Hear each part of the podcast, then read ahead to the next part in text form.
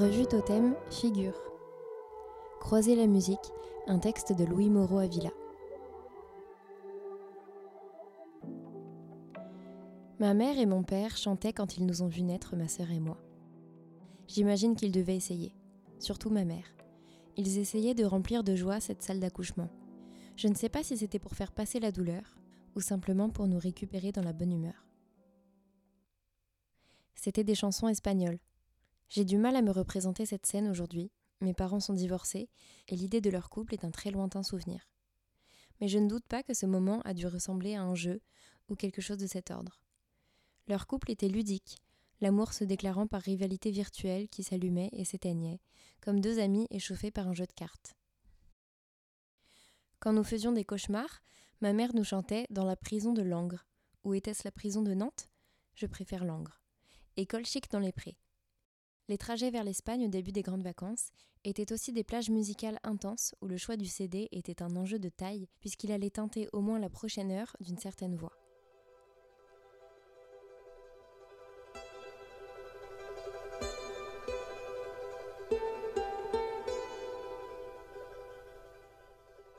Ces moments ressemblaient à des méditations solitaires, puisqu'à la longue, tout le monde se taisait pour regarder la route et ne pas vomir, mais aussi parce que le son berçait nos sentiments, nous conduisant à l'introspection. Mais nous méditions solitairement ensemble, car ma grande sœur était assise à ma droite, et ma sœur devant moi avait à sa droite mon grand frère, dans cette Citroën rouge six places à porte arrière coulissante. Le paquebot fendait l'air de l'autoroute sous la conduite endurante des deux parents copilotes, aidés par la propulsion sonique des albums que nous aimions écouter.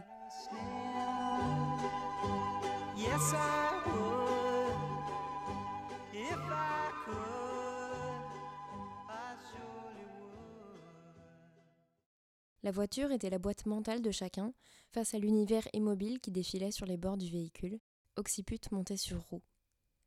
Les lumières jaunes des autoroutes semblaient être des méduses provenant des plus profondes abysses, des lueurs échappées de notre intérieur le plus secret. Quand mon père voulait éviter de s'endormir, les chants se transformaient en voix sérieuses, comme si la beauté instrumentale était dangereuse et propice au relâchement. Il éjectait le disque, allumait France Culture. La musique devenait discours, sorte d'ascèse de la pensée pour se tenir encore un peu éveillé. Je n'ai jamais compris comment des discussions soporifiques pouvaient avoir cette vertu. Ma grand-mère espagnole, je ne peux pas éviter ce cliché, incarnait pour moi la musique. Quelle fierté j'ai ressentie quand à ce mariage elle s'est levée, petite personne ronde et charmante dans cette robe à demi ridicule, pour chanter a cappella une musique qui devait être typique. Tous ces gens qui la regardaient et qu'elle avait fait taire en quittant simplement sa chaise, remuant ses mains, son éventail servant d'apparat à la mimique impérieuse de son visage. Les lois du ridicule étaient abolies par elle, avec ses regards complices et ses blagues permanentes à notre égard. Ses tenues kitsch, ses bijoux en plastique, ses boucles d'oreilles à pince, ses meubles de mauvaise qualité évoquant le décor rêvé d'un ménage des années 60 lui allaient bien. Nous ne pouvions pas passer à côté de son amour pour nous. Elle parlait un proto-français, je n'ai jamais su quel était son niveau de maîtrise de la langue. Elle semblait indifférente à son apprentissage, comme un peintre qu'on aurait forcé à connaître la planche à voile. À cette époque où nous étions encore très jeunes, ce manque d'un verbe pour communiquer l'amena à nous parler par la musicalité de grimaces, de comptines et de petits doigts qui galopent sur nos têtes pour nous faire rire.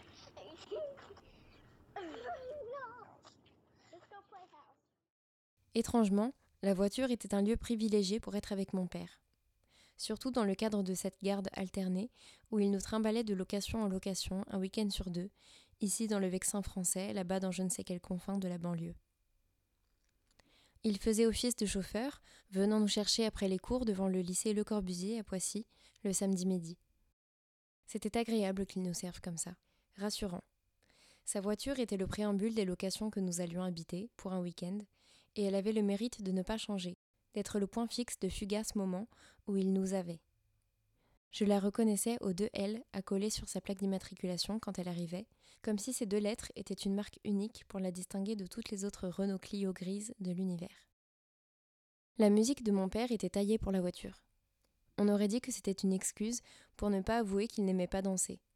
Il passait dans son lecteur CD les têtes raides, les Rita Mitsuko, Bobby Lapointe, Simon Garfunkel. Le papa du papa du papa de mon papa était un petit piou-piou. La maman du papa du papa de mon papa, elle, elle était nounou. Lui, son nom c'était Aimé Dépêche, elle s'appelait Amélinide. Et attendez, attendez, vous allez voir la suite. Le papa du papa du papa. Il avait l'air d'aimer la musique parce que c'est sympa, comme peuvent le dire tout un tas d'amateurs de musique d'ascenseur. Sans plus, je comprends maintenant que ce qu'il aimait, c'était décortiquer les musiques comme un amateur de poésie scrute un vers. Il aimait observer la musique et comprendre comment elle tournait, et son observatoire était cette voiture, où il avait une bonne raison d'être assis à se délecter d'ondes sonores, puisqu'au même moment il conduisait ses enfants à tel endroit. Il avait l'air soucieux de nous transmettre quelque chose. Contrairement à ma mère, qui, elle, vivait la musique de façon théâtrale et égotique pour se défouler, j'avais presque l'impression qu'il essayait discrètement de nous montrer la ligne de démarcation très sinueuse entre la musique qui lui plaisait et celle qu'il n'aimait pas. Partager ses goûts était capital. Au moment du divorce, la musique servit à ma mère de catalyseur pour exprimer sa tristesse, sa désorientation, sa détresse. Quoi de mieux qu'Amy Winehouse pour conduire en lumière?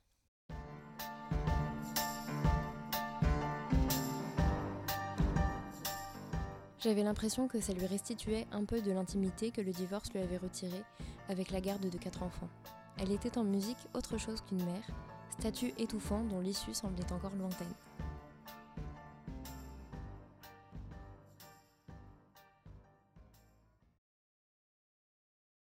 J'étais friand de musique espagnole parce que je me sentais tenue à l'écart de ce pays. Maria del Monte, Al Jarafe, Carmen Paris, Serrat devinrent les poncifs structurant la messe vers la nostalgie d'Espagne. Ces disques, ma mère les avait eus à des moments différents de sa vie, et pour moi ils montraient bien ce qui nous distinguait d'elle dans notre proximité vis-à-vis du pays. Elle comprenait les paroles, moi pas. Elle avait entendu cette musique tout au long de sa vie, quand j'avais l'impression que l'Espagne n'était que bribe dans la mienne. Plus tard, la chanson Méditerranéo de Serrat devint le cri de ralliement de cette partie de ma famille dans les fêtes.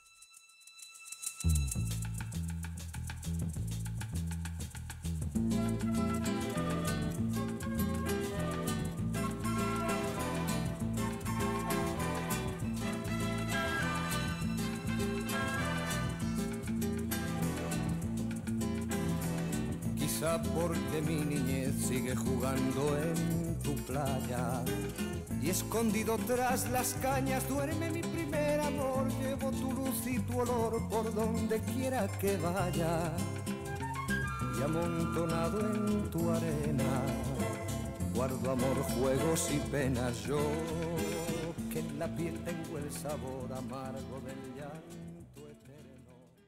Ces musiques de facture parfois douteuse, reflétant tantôt les conservatismes les plus archaïques de l'Andalousie, Ati Mujer del Hogar, ode triste à la femme au foyer du groupe Al-Jarafe, tantôt les tribulations peu géniales d'un bourgeois bohème madrilène composant sur ses fréquentes déceptions amoureuses, Vertigo d'Ismaël Serrano, chantant le patrimoine andalou, Sevilla es du groupe Brumas, était pour moi le seuil d'un pays de cocagne. Un pays encore impossible. Je n'y avais pas encore voyagé seul pour m'en sortir l'habitant, donc un pays parfait. Leur chant était une langue exotique, une coutume à laquelle j'aspirais avec fierté. Je fis la découverte du bon flamenco plus tard. J'y cherchais la même puissance émotionnelle que celle des premiers albums en espagnol de ma mère. Dans les œuvres de Montse Cortés, Camarón de la Isla, Diego El Cigala, Vicente Amigo, je taillais à ma mesure une playlist. Le flamenco a cette beauté sordide qui réunit le tragique et l'heureux. Un film pour moi qui peut parler paradoxalement de ce que j'entends par là. Il s'agit d'une atmosphère, d'un atavisme unissant la déchéance au couronnement, le début à la fin, la puissance à la mort.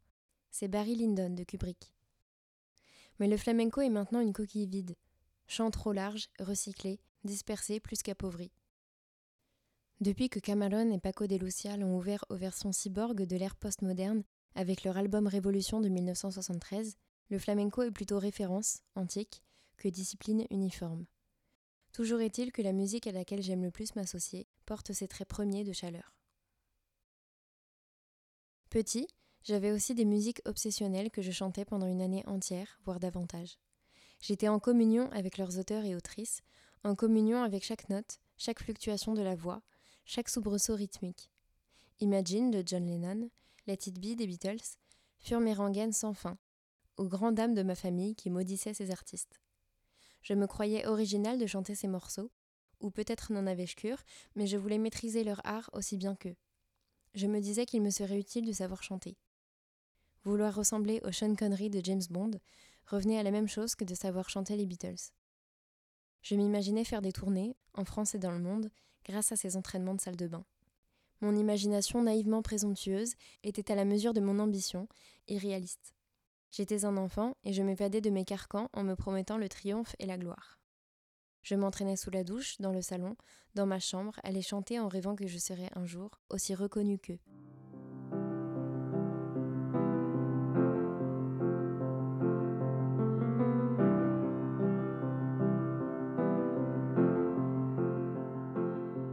Ma sœur me dit un jour, après m'avoir entendu à un concert, qu'elle était étonnée de constater que je savais chanter, en comparaison aux fois où elle m'avait entendu sous la douche. Quel compliment étrange Je ressentis un mélange d'orgueil blessé et de fierté revancharde sur toutes les fois où on m'avait dit de la fermer. Ça avait valu la peine de leur casser les oreilles. Quand mon frère acheta une guitare pour jouer avec ses amis dans le jardin de notre baraque, j'avais l'impression d'être le témoin privilégié de la création d'un groupe prometteur.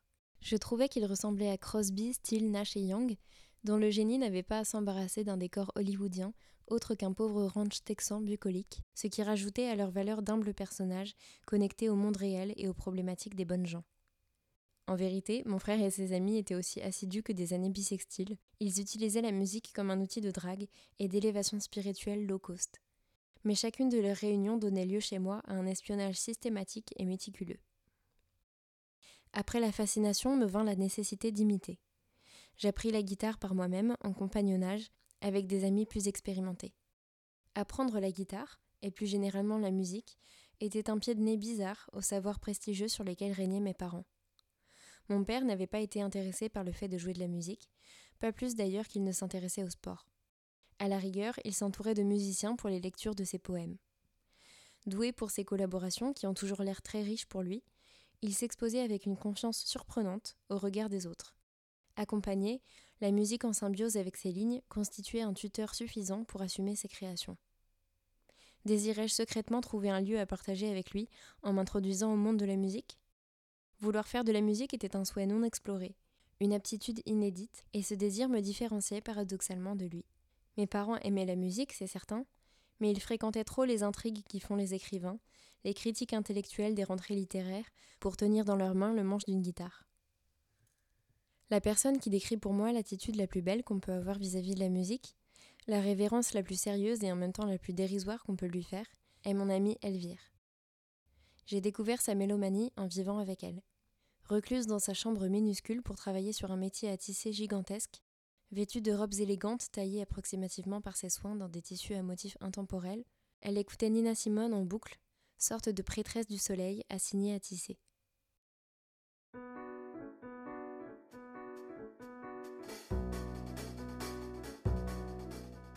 La musique est une empreinte qui marque chaque instant dans son absence et sa présence.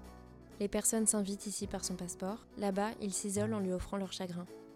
Comme un sous-marin qui s'immerge ou émerge au gré d'une partition inconnue, elle entre et quitte nos vies en changeant d'habit.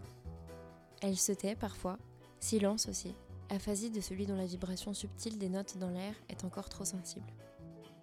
Elle est faite quand on la récolte à plusieurs, elle est parade secrète derrière le panneau de la porte d'une chambre où la joie s'exprime soudain.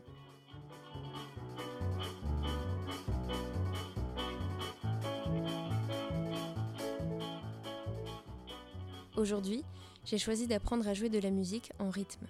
Quelle castration pour mes intuitions de saltimbanque. Mon prof surdécompose toutes les règles les plus élémentaires pour que je comprenne ce qu'il faut respecter. Mais les lois restent opaques. Ce sens du rythme, je retrouve la colère de l'enfant qui vit une injustice parce qu'il fait de son mieux mais n'y arrive pas quand même. Les voix mathématiques de la musique me sont impénétrables. Peut-on vraiment apprendre à chanter dans une salle de bain?